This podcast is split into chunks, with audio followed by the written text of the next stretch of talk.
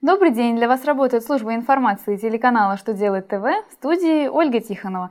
В этом выпуске вы узнаете, как компании-банкроту поступить с принятым к вычету НДС, почему всю сверхурочную обязательно нужно оплачивать, как рассчитывается имущественный вычет для участников долевого строительства. Итак, о самом главном по порядку.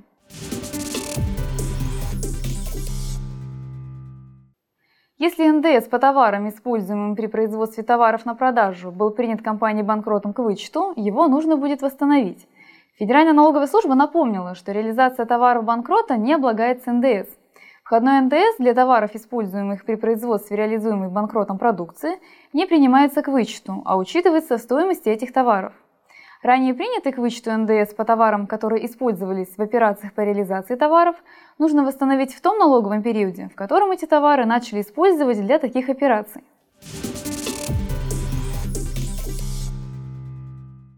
Роструд напомнил работодателям, что сверхурочную работу сотрудников нужно оплачивать.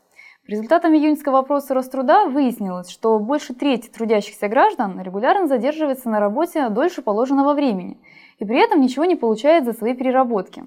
Ведомство сообщило, что оплата переработки является обязанностью работодателя. За первые два часа переработка оплачивается минимум в полуторном размере, а за следующие часы в двойном. Работодатель может определить сумму оплаты сверхурочной работы в локальном нормативном акте, но эта оплата не может быть ниже установленной Трудовым кодексом. Кроме того, сотрудник может попросить дополнительное время отдыха взамен оплаты. При отказе работодателя компенсировать сверхурочную работу, ее исполнитель вправе обратиться с жалобой в трудовую инспекцию.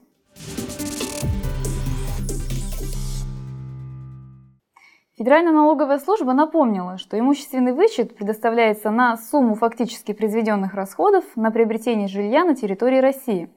К таким расходам относятся и затраты на приобретение прав на квартиру в строящемся доме, чтобы подтвердить право на вычет, налогоплательщик должен представить в налоговую инспекцию договор участия в долевом строительстве и передаточный акт.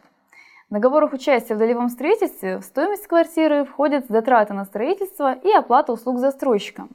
При этом у налоговиков могут возникнуть вопросы о правомерности предоставления вычета, так как нормами налогового кодекса предусматриваются вычеты только для расходов на приобретение квартиры. ФНС сообщила, что при расчете вычета при приобретении жилья учитывается вся сумма, фактически уплаченная участникам долевого строительства по договору.